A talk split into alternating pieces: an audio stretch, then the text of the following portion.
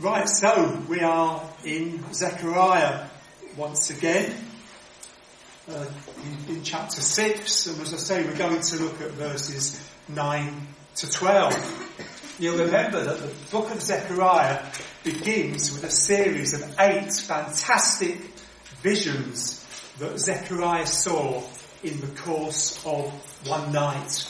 And we looked at all of those uh, visions, although it's been over quite a, a long period of time. We've gradually worked our way through them. But try to imagine that you were in Zechariah's shoes. You've just seen these eight fantastic visions in rapid succession in one night.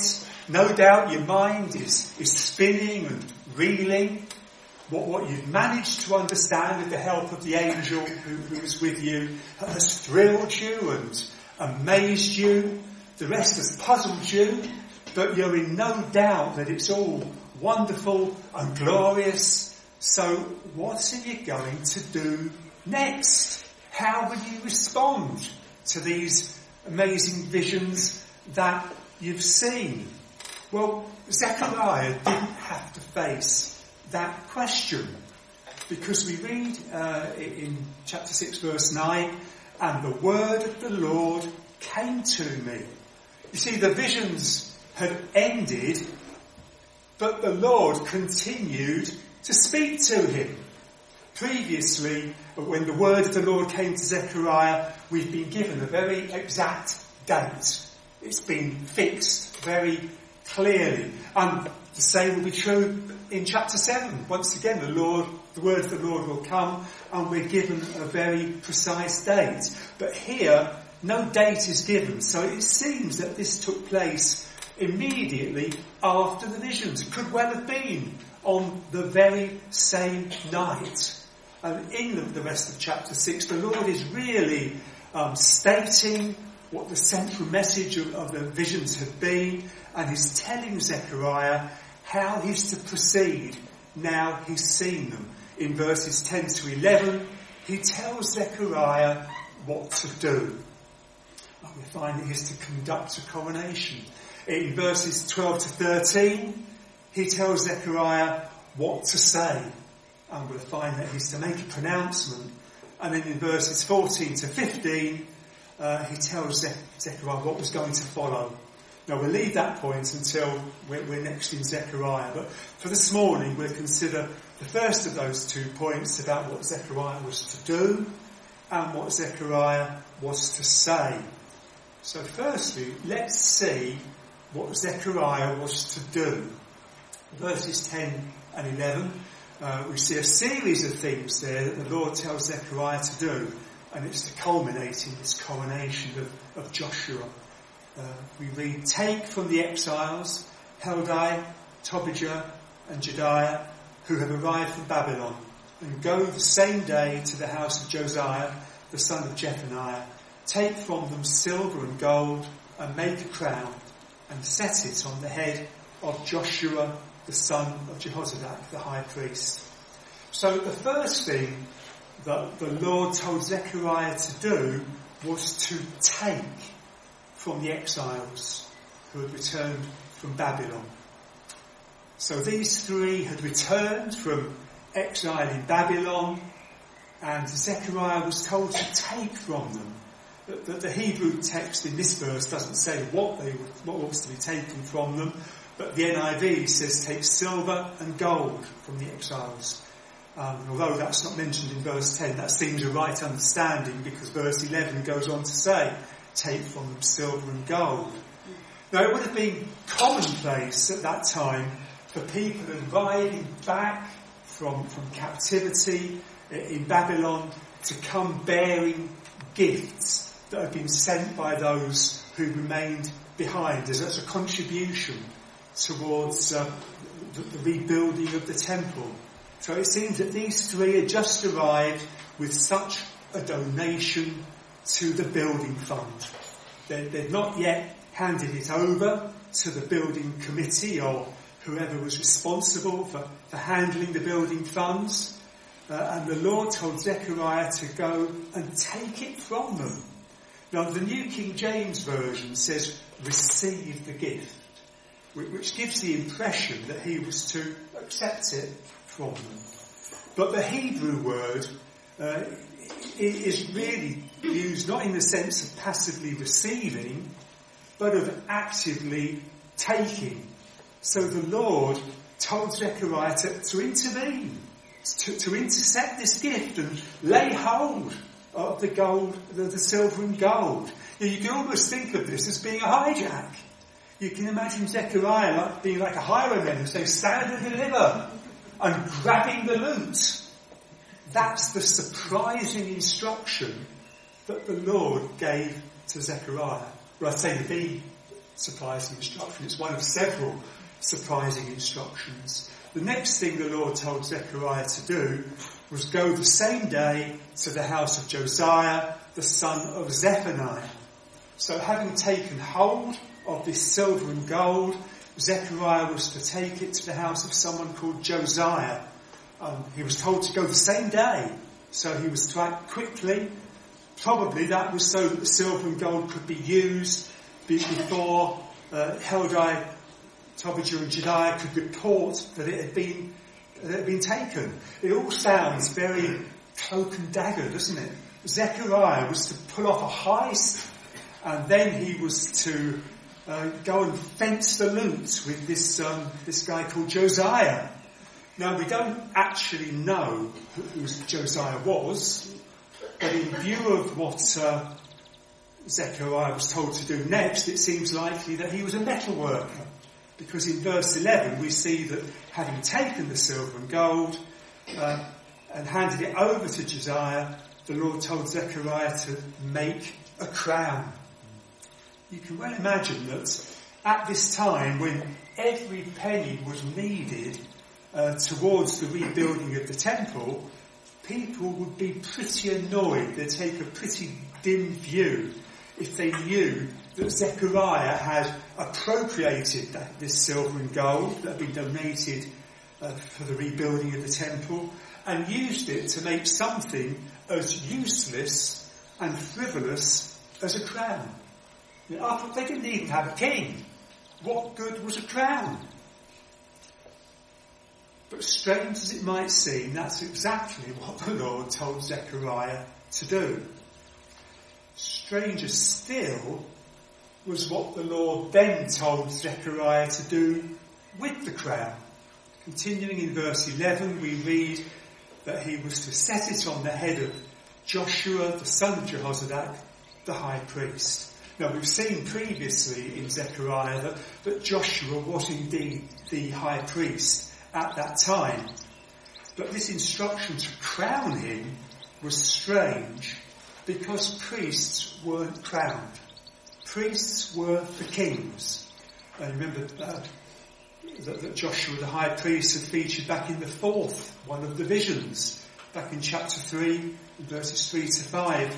Now Joshua was standing before the angel, clothed with filthy garments, and the angel said to those who were standing before him, Remove the filthy garments from him. And to him he said, Behold, I have taken your iniquity away from you, and I will clothe you with pure vestments. And I said, Let them put a clean turban on his head. So they put a clean turban on his head and clothed him with garments. You see, a turban, that was priestly headgear, not a crown. So this coronation depicted a priest being made king.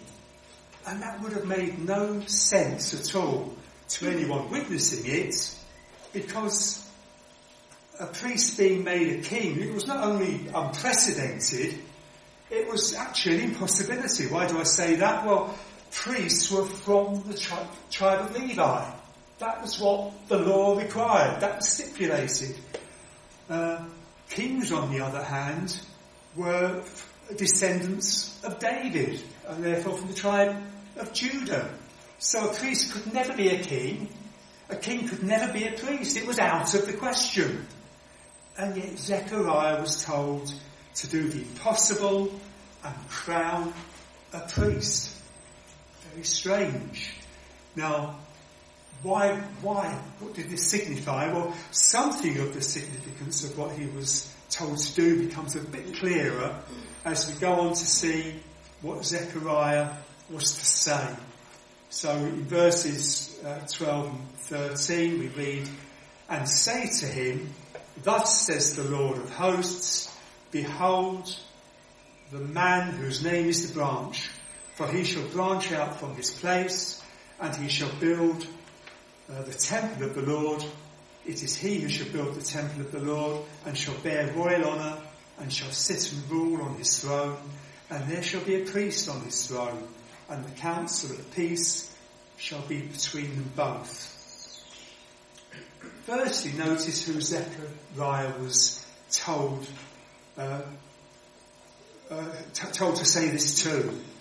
He was told to say to him, that, that is to Joshua. Zechariah was to address his words to the priest who had just been crowned uh, as the Lord had instructed. Next notice whose words Zechariah was to say. It was thus says the Lord of hosts. So he was to speak God's words to the priest who had just been crowned. As we go on to look at that word of the Lord that Zechariah was to say to Joshua, we'll see that it explained uh, the identity and activity and the purpose of the, the priest who had been crowned. So firstly, what was he told to say about the identity of the priest who was crowned? Zechariah was to start by making the pronouncement, behold, the man whose name is the branch. He's saying that to Joshua. That, that is, then say to Joshua, as he crowned Joshua, he was to say to him, behold the man whose name is the branch. So he wasn't saying that Joshua was the branch. Uh, he wasn't saying to those round about, to, to any onlookers, Joshua is the branch. No, he said to Joshua, behold the branch. Well, what Zechariah was to say meant that the, the act of crowning Joshua, the high priest, as though he was a king, represented the man who is the branch. And that's in keeping with, what we saw back in the fourth vision, uh, back in chapter 3 and verse 8. The Lord said that Joshua and his associates are men who are a sign, uh, or the NIV uh, puts that men symbolic of what is to come. What was to come? Well, still in, in that chapter, uh, verse, verse 8, he went on to say, I will bring my servant the branch. So the branch is the servants of the Lord Almighty. He was to be sent by the Lord Almighty, and this act of crowning Joshua symbolized that one who was to come, who would be both priest and king. That the point of this symbolic crowning of Joshua was to draw attention to the coming Messiah. And that being the, the point uh, of the whole series of visions, they pointed beyond the immediate rebuilding of an earthly temple there in Jerusalem. They showed the need for the Messiah and declared the fact that the Messiah would come and that he would build a far better, a far greater temple. And notice that Zechariah was to say, Behold the man whose name is the branch. The NIV is a bit weak here. It says, Here is the man who is the branch. Um, but this statement is not just a piece of interesting information, it's, a, it's an exhortation to, to, to look to him, to long for him, to admire him. You know, it's exactly what the New Testament says about Jesus, isn't it? You remember uh, in John chapter 129, John the Baptist, as he saw Jesus coming, uh, and what were his words? Behold, the Lamb of God who takes away the sin of the world. You know, he didn't just say, oh look, here, here comes the Lamb of God. It wasn't look, look and see, it was behold. behold the Lamb of God. It's a message to look to him and admire him and marvel at him. And we're exhorted, aren't we, to, to fix our eyes on Jesus. The message is still, behold the man whose name is the branch. Not, not now as the Messiah yet to come, but as the Saviour who has come uh, and will come again as King of Kings and Lord of Lords. So Zechariah was to identify the man depicted as the, the branch, as the coming Messiah. Well, next uh, we see what he was to say about the activity of the priest who was crowned. We see that he was to, to speak of the activity of the branch. As we continue in verse 12, um, he was to say a whole series of things about the branch and what he would do. So continuing in verses 12 and into 13, we read, For he shall branch out from his place, and he shall build the temple of the Lord.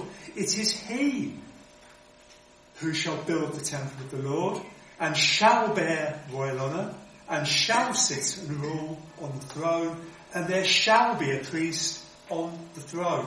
You, you can't miss it, can you? It's, it's all about him.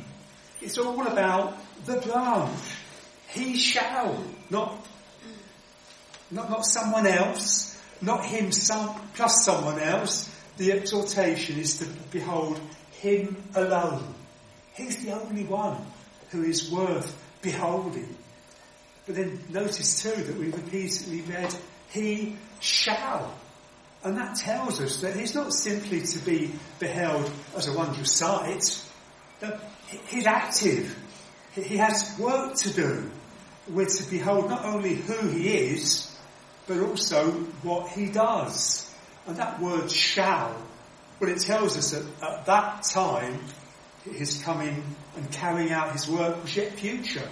It was yet to come. And the work was yet to be done.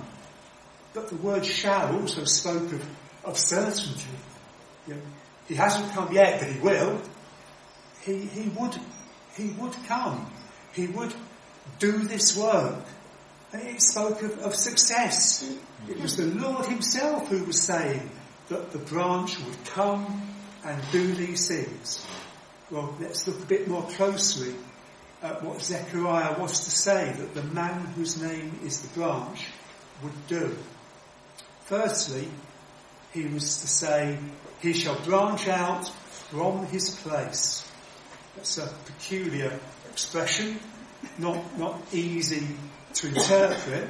Um, some commentators liken, uh, liken it to the words in Isaiah 53:2 that say of, of the suffering servant, for he grew up before him like a young plant and like a root out of dry ground which is really referring to the obscure and humble earthly origins of Jesus.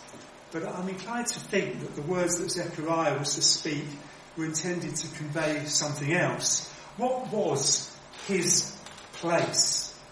Well, Jesus was born as a Jew in the land of Israel. Surely, in earthly terms, that was his place. And Zechariah was told to, told to say that the branch would branch out from there. He wouldn't be limited or, or confined to Israel. He would spread out from there and in doing so would build the temple of the Lord. Next, Zechariah was to re-emphasize that the branch would build the temple of the Lord. We see that at the beginning of verse 13.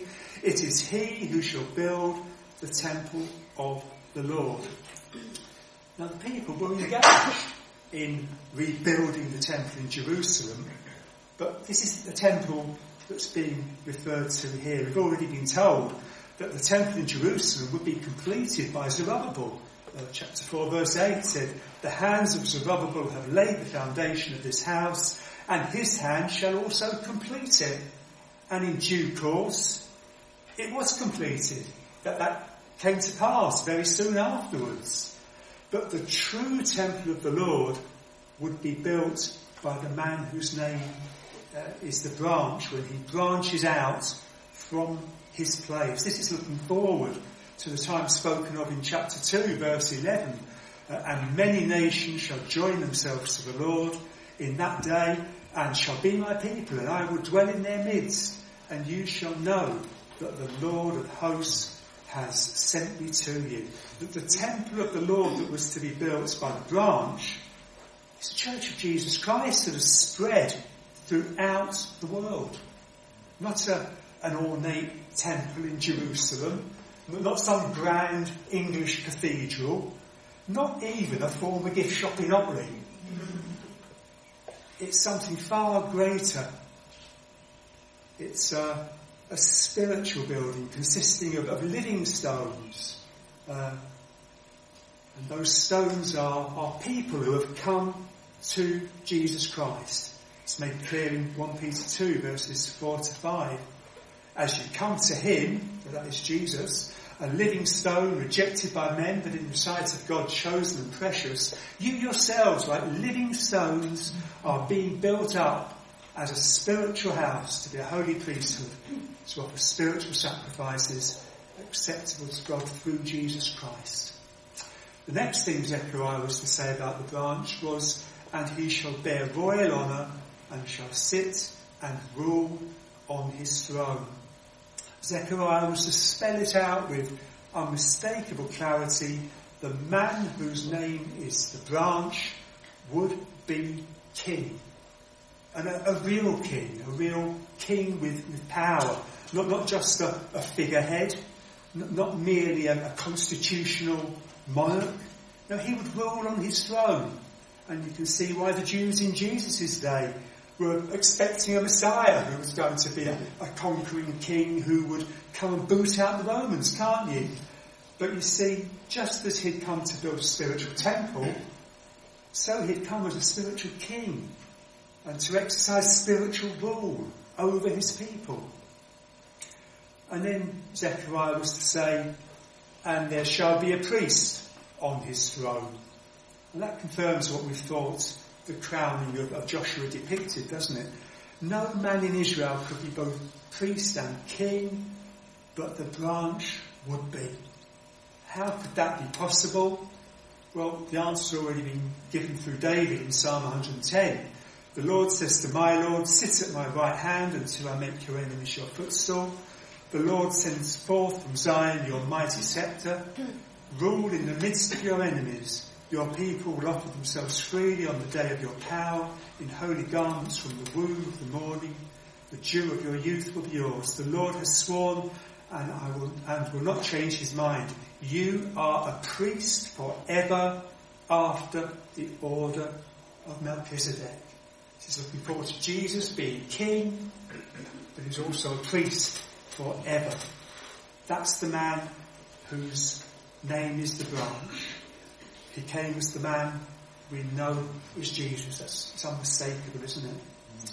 The branch would branch out from his place, and Jesus has been preached in Jerusalem and Samaria and to the ends of the earth. The branch would build the temple of the Lord, and Jesus said, I will build my church, and the gates of hell shall not prevail against it. The branch would sit and rule on his throne. And King Jesus, as head of his church now and eventually, uh, all things will be put under him. The branch will be a priest on his throne. And the writer of Hebrews makes it clear that Jesus is a priest as well as a king because he's a priest after the order of Melchizedek. So all that Zechariah was to say about the branch and what the branch would do can leave us in no doubt that he was speaking of the Lord Jesus Christ. And that thrills us because he's our saviour. We know what he's done for us. But those hearing Zechariah's words might have found it all a bit abstract and a bit theoretical. You can well imagine them saying, well, that's quite interesting if you've got the time for it, but we've got a temple to build. So what was the purpose of the priest who was crowned? Well, the last thing Zechariah was to say about the branch was to state his objective, what he was going to achieve. there in, in verse 13, second half of verse 13, Zechariah was to say, and the counsel of peace shall be between them both. The NIV renders that as, and there will be harmony between the two. Now the, um, the meaning, the meaning there isn't immediately obvious. Uh, the word harmony doesn't appear in the original text. I think the NIV suggested that as a, a possible interpretation of a, a, difficult phrase, and I tend to think it's got it wrong. Um, the ESV and New King James Version both say the same, and they're much more literal in saying, and the counsel of peace shall be between both. Uh, might be a more literal translation, but it's still not easy to understand. Um, given the preceding context, it seems reasonable to take it that then both, or the two of them, uh, refers to the offices of priest and king. So the question then is, how do we understand the counsel of peace between priest and king? Many commentators take it to be saying that the priest and king will speak uh, peacefully to one another. So we use the word counsel uh, in the context of, of speaking, of discussing. So they take it that uh, priest and king will, will speak uh, peacefully uh, with one another. They're taking counsel of peace mean peaceful discussion. I'm not convinced by that interpretation. It makes the phrase a rather clumsy way of repeating pretty much what's already been stated. Um, it also gives the impression that before the offices of priest and king become united in one man, well, they're somehow at odds with one another and need to make peace with one another. That's helpful to realise that the word translated as counsel can also mean plan or, or purpose. So then of peace would speak of the objective of that plan or, or purpose. So instead of peaceful discussion, counsel of peace could mean plan whose objective is to bring about peace. And in that case, between them both would not refer to a discussion between two parties, if you and I were to talk about something, you'd say there was a discussion between us. Words and thoughts and ideas would go back and forth between us. But if you and I were to work together, if we were to do a job together, well then you'd say that we did it between us. In that case, the word between has the sense of sharing together in doing something and of both being involved in something. And I think that's the sense here in this text. The idea is that the plan that brings about peace involves and depends upon the branch being both priest and king. Zechariah was saying that the coming of the branch as priest and king would accomplish God's purpose to bring about peace. As we saw before, um, Jesus is a priest in the order of Melchizedek. And that means he's a king as well as a priest. And we can read about Melchizedek in, in Hebrews 7. In verse 1, we're told this Melchizedek was king of Salem and priest of God Most High. And then in verse 2, we're told what his name and title meant. First, his name means king of righteousness. Then also, king of Salem means king of peace. So Jesus is the King of peace. As priest and King of righteousness, he has fulfilled the plan that brings about peace. Remember what the angels said uh, when they announced the birth of Jesus in, in Luke 2.14. They said, Glory to God in the highest, and on earth peace among those with whom he is pleased. What was the peace that they were announcing? Well, we're told in Romans 5 verse 1. Therefore, since we have been justified through faith, we have peace with God. How? Through our Lord Jesus Christ. Through the branch. Through the, the, the priest and king. It's the peace with God that comes as a result of being justified through faith in Christ.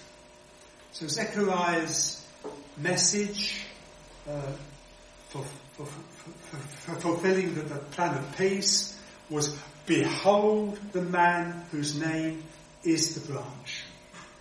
Same message is expressed today, isn't it, as for peace with God, behold the man whose name is Jesus. Trust him as your priest and serve him as your king.